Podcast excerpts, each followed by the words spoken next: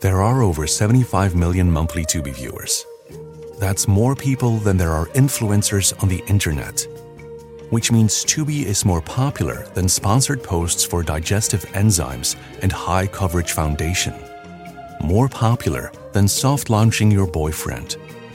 More popular than making boomers explode with rage when you tell them how much you make on a single post. Tubi, it's more popular than influencers. See you in there. Life is a highway, and on it there will be many chicken sandwiches. But there's only one McCrispy. So go ahead and hit the turn signal if you know about this juicy gem of a detour.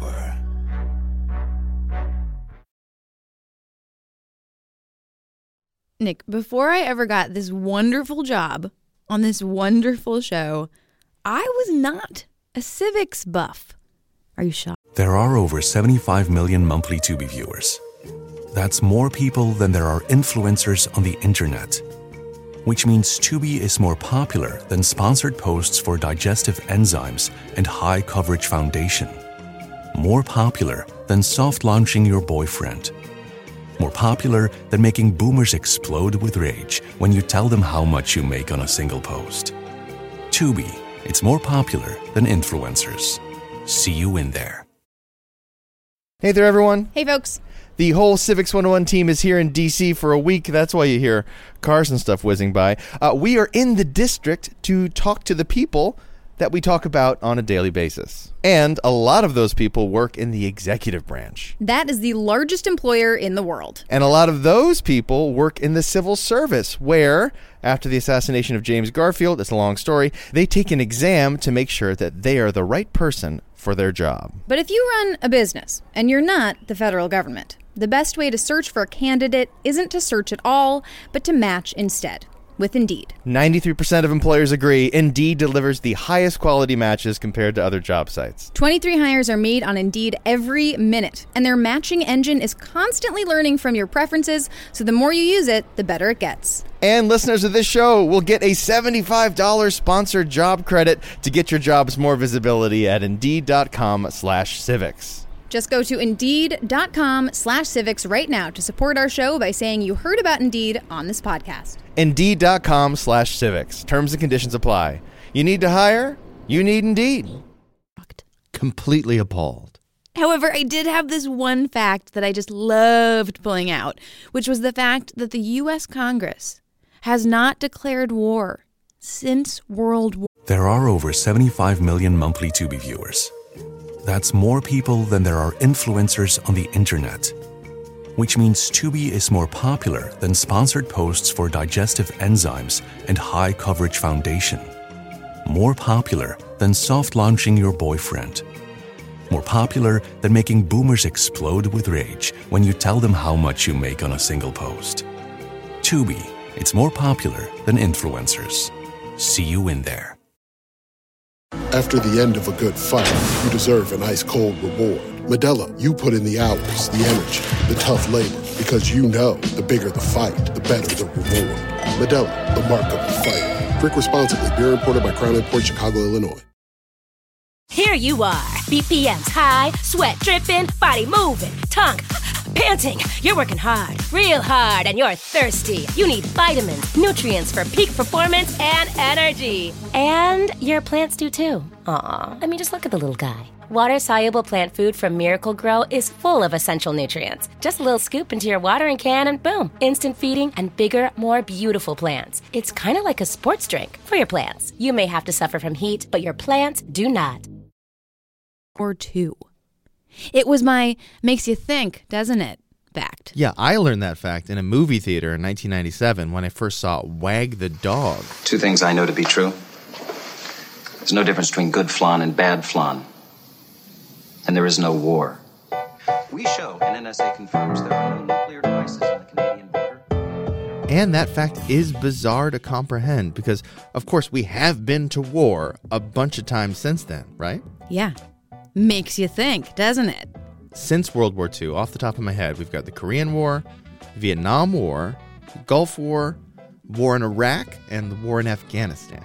So, what I hope you are thinking right now is how is that possible, given the fact that we haven't actually declared war in so long? The way the framers intended it, for Congress to make an official declaration, essentially seems like a thing of the past.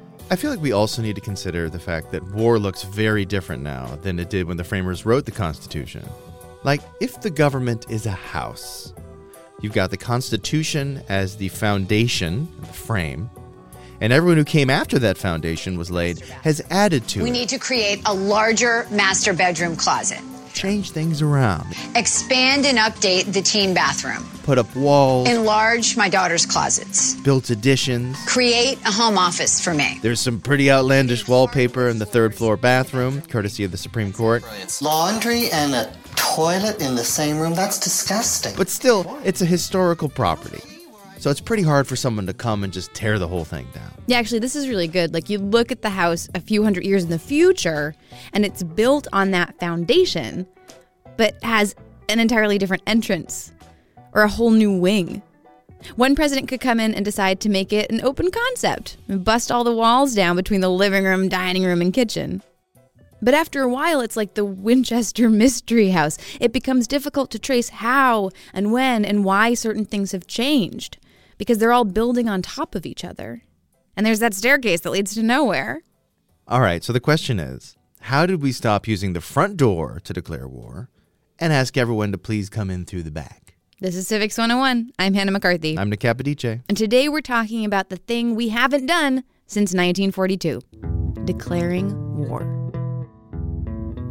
I believe that I interpret the will of the Congress and of the people when I assert that we will not only defend ourselves to the uttermost, but will make it very certain that this form of treachery shall never again endanger us. We are a united nation.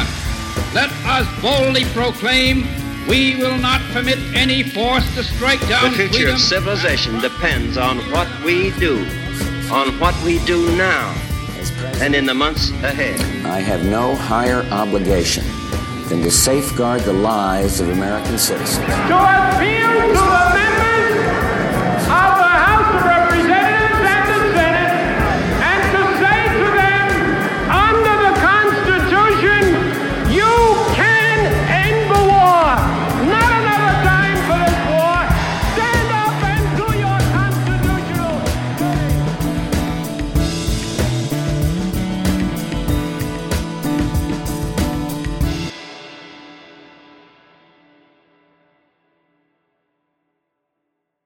When the United States declares war, it sets in motion a process that the um, framers of the Constitution first envisioned in 1787.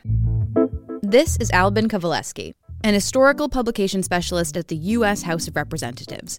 He spoke with our former host, Virginia Prescott, in 2017. For them, war was not an abstract concept at all. You know, these guys, um, almost to a man, had served in some capacity during the American Revolution.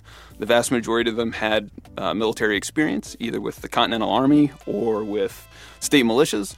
If they couldn't serve for one reason or another, you know, in the military, they would serve in the in the safety councils. And I think even uh, one or two of them had been surgeons as well. So these guys had seen the face of war up front. This was something real to them. They had seen the destruction that war uh, could bring to a people. And so the overriding thought at the Constitutional Convention was to make war difficult to enter. It makes sense, though, that something so destructive should be so hard to do. Peace, peace should be easy. That should be the easy part. That should be the status quo. But war, war should be difficult to enter. And so they began considering ways to make that happen. One of the ideas that they settled on was that open debate among the people's representatives could really kind of cool temperatures, cool the push for war. So what, what the framers ended up doing is that they gave the war powers to the legislative branch. There was some discussion of whether or not they should give the war powers to the president, and they quickly got rid of the idea of giving it to the president. I think only one person brought up the idea uh, at the convention. Everybody more or less seemed convinced that Congress, the legislative branch, should have that power. And that makes sense because Congress is a large, slow, deliberative body and it's hard to get stuff done there. So the idea for declaring war is that by giving Congress the power to declare war, what you're essentially doing is you're getting the American people behind you. You know, you, you, look at the transitive property. Voters elect the representatives. If a majority of the representatives vote to support war, then technically the voters, the American people, will have uh, supported war. And given that the framers put Congress first in the Constitution, right there in Article 1, that is where you find those fighting words. Congress shall have the power, etc., etc., to declare war, grant letters of marque and reprisal. Don't worry about that. We're not going to cover that in this episode. And make rules concerning captures on land and water. And what does it actually look like when Congress goes for it? Anytime Congress has declared war, it's always been preceded by either a written statement or an address in front of Congress by the president asking for that conflict. Mr. Vice President, Mr. Speaker, members of the Senate, of the House of Representatives. The way that works, and mind you, this is in the case of a formal declaration, is that the president asks for permission to go to war through a joint address to Congress. I believe that I interpret the will of the Congress and of the people when I assert that we will not only defend ourselves to the uttermost, but will make it very certain that this form of treachery shall never again endanger us. The joint address is for fancy stuff. This is also how the State of the Union is delivered. It happened when Nixon resigned. You've been hearing President Franklin Delano Roosevelt asking Congress to declare war on Japan after the attacks on Pearl Harbor in 1941. I ask that the Congress declare that since the unprovoked and dastardly attack by Japan on Sunday, December 7th, 1941, a state of war has existed between the United States and the Japanese Empire. All right, and assuming Congress is amiable to the suggestion, what happens next? Congress passes a joint resolution, which means identical resolutions in both the House and the Senate that declare war against a nation. When the historic roll is called, I hope there will not be a single dissenting voice. Declaring a state of war is one thing. You're basically taking you know, a state of peace and turning it into a state of war. And then Congress has also always authorized the president to employ uh, the military. What actually practically changes after a declaration of war? To go back to that house metaphor, we just painted our peace house bright red. So what does that mean? Declaring war opens up a set of statutes that give the executive branch and the president special powers. Things like detaining foreign enemies, taking over transportation systems to supply the war effort, and certain intelligence gathering. We are that much closer to the point when we started going to war without declaring war. We'll get to those president war powers after this quick break.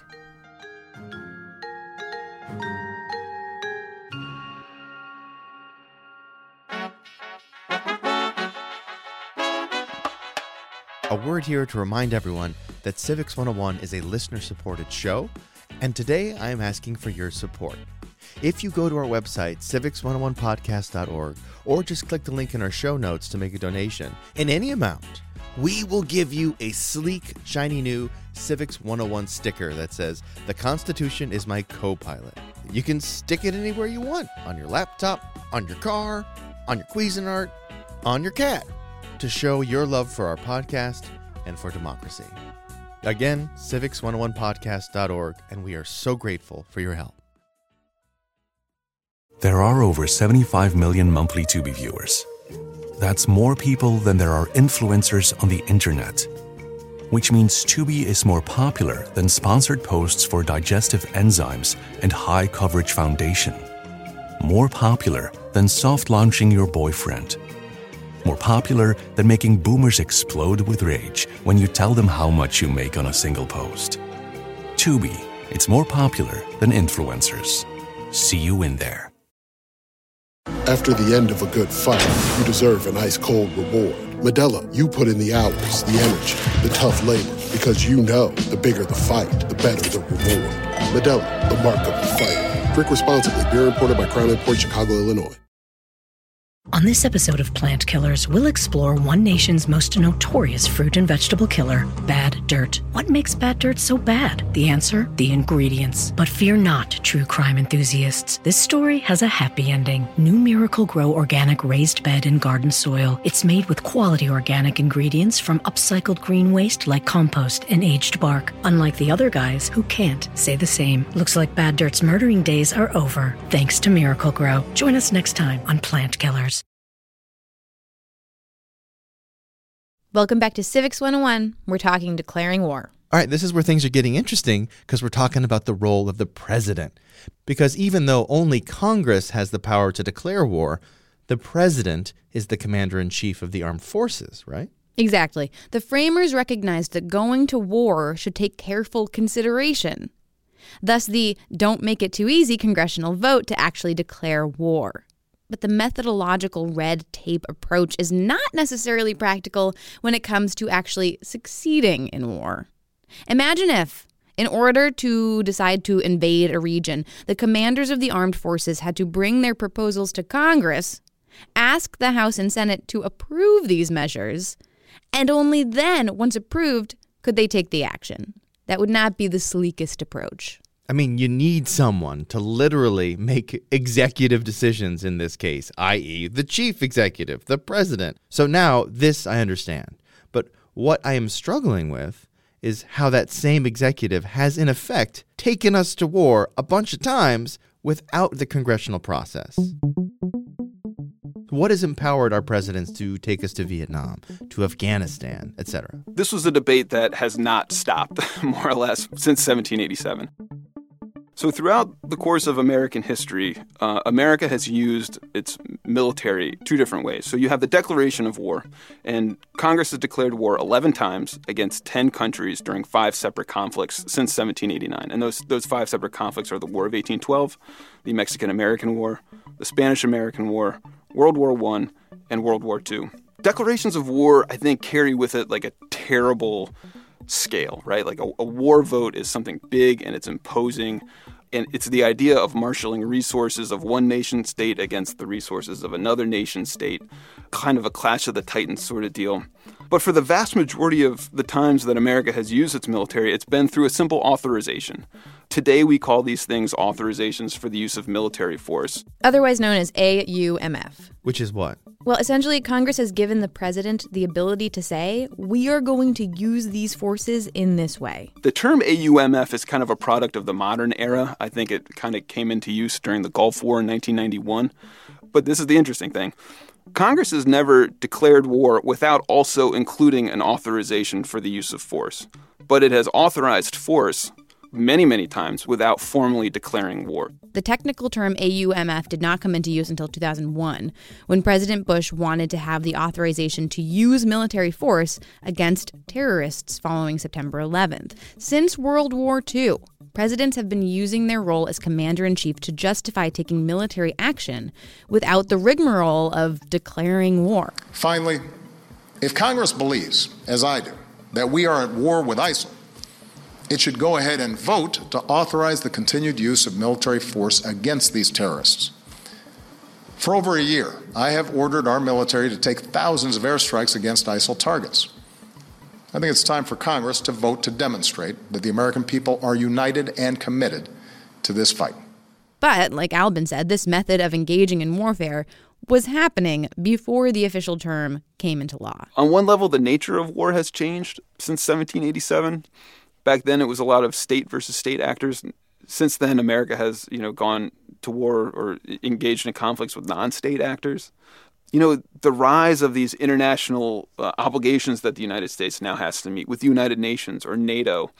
The world is far more interconnected than the founders could have ever have imagined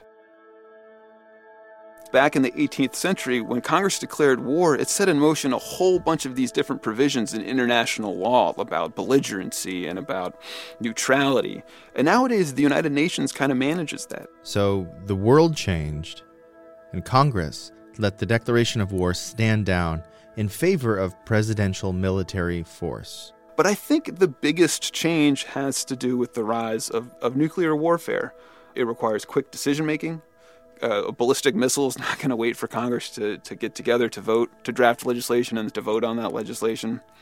In addition to that, you know, America has never really demobilized after World War II. We went from World War II straight into the Cold War. You'll know when it comes. We hope it never comes, but we must get ready. And now it has military installments across the globe. And besides interconnectivity, what else happened? After World War II, the U.S. had developed this reputation as a global leader and enforcer of democracy, and this was used as justification for sending military troops into places that were, for example, threatened by dictators. Dictatorships are antithetical to the ethos of the United States. But in going to war, taking unilateral action as a president without the support of Congress or without an authorization, it can be dangerous, it can be tricky. So, Truman, for example, ordered military action in South Korea to defend it from invasion by North Korea, which was being aided by Russia. Now, Truman justified this by saying that it was part of our agreement with the United Nations, and therefore it was his right as president to command those forces. That was a terrible war. That was a bloody war, and by the end of it, you know, people were calling it Truman's War. I cannot find it in me to exult in this hour. Rather, it is a time for prayer that we may succeed in our difficult endeavor to turn this armistice to the advantage of mankind. And so, without the support of Congress, the president will then take on the responsibility for it completely. But in going through an authorization or through a declaration, the president can then kind of share that responsibility with the legislative branch. And this really speaks to the power of presidential precedent, right? Because then, during the Vietnam War, Johnson increased the number of forces in Vietnam despite the war being largely unpopular among the people and Congress. And then Nixon ordered secret invasions and bombings in Cambodia without telling Congress. It just feels like we've moved so far away from what the framers intended. That war should be a major symbolic action that requires the buy in of the people and careful consideration by Congress. Well, Congress did try to tamp down on the president's military power with the War Powers Act of 1973. The War Powers Act was an act of congressional desperation. It grew out of the agony of the Vietnam War, out of a series of unchecked presidential commitments of troops and treasure to a cause that failed. This act required the president to alert Congress at least 48 hours before a military action. And then the president had 60 days to get retroactive or continued authorization from Congress. And if a president could do something in under 60 days, they don't need permission of Congress? Essentially. And in 2001, President Bush signed the Authorization for Use of Military Force, that's the AUMF, into law. Quote, to use all necessary and appropriate force against those nations, organizations, or persons he determines planned, authorized, committed, or aided the terrorist attacks that occurred on September 11, 2001, or harbored such organizations or persons in order to prevent any future acts of international terrorism against the United States by such nations, organizations, or persons. Which, to clarify, was a law passed by Congress. Yes. So basically, the president is allowed to take military action if it is for the purposes of preventing terrorism. And note the fact that, as opposed to the specificity of a declaration of war, the AUMF does not name a specific enemy. It's just anybody essentially related to those terrorist attacks. With the rise in the use of emergency powers, you can check out our recent episode on that. A lot of the things that a president used to need a congressional declaration of war to do, like controlling transportation lines and deploying troops, can now be done if the president declares a state of emergency. As soon as you give the president the source of powers to commit the military overseas without necessarily having to consult Congress, or even if you know the president doesn't consult Congress initially, but then goes and asks Congress to retroactively authorize that decision, it's incredibly difficult for Congress to get those powers back again. I think about the fact that a guest once told me that whatever official executive orders that a president does, it's, it's easy to overturn by the following administration, and acts of Congress are a lot more difficult to unwind. But with military action, it's something that president after president took advantage of. And then finally, Congress passed this act that cemented those powers in a way. And my question is in essence, has declaring war become obsolete? It's a great question whether or not we've moved past the point in which we will no longer declare war. I guess it's to be determined.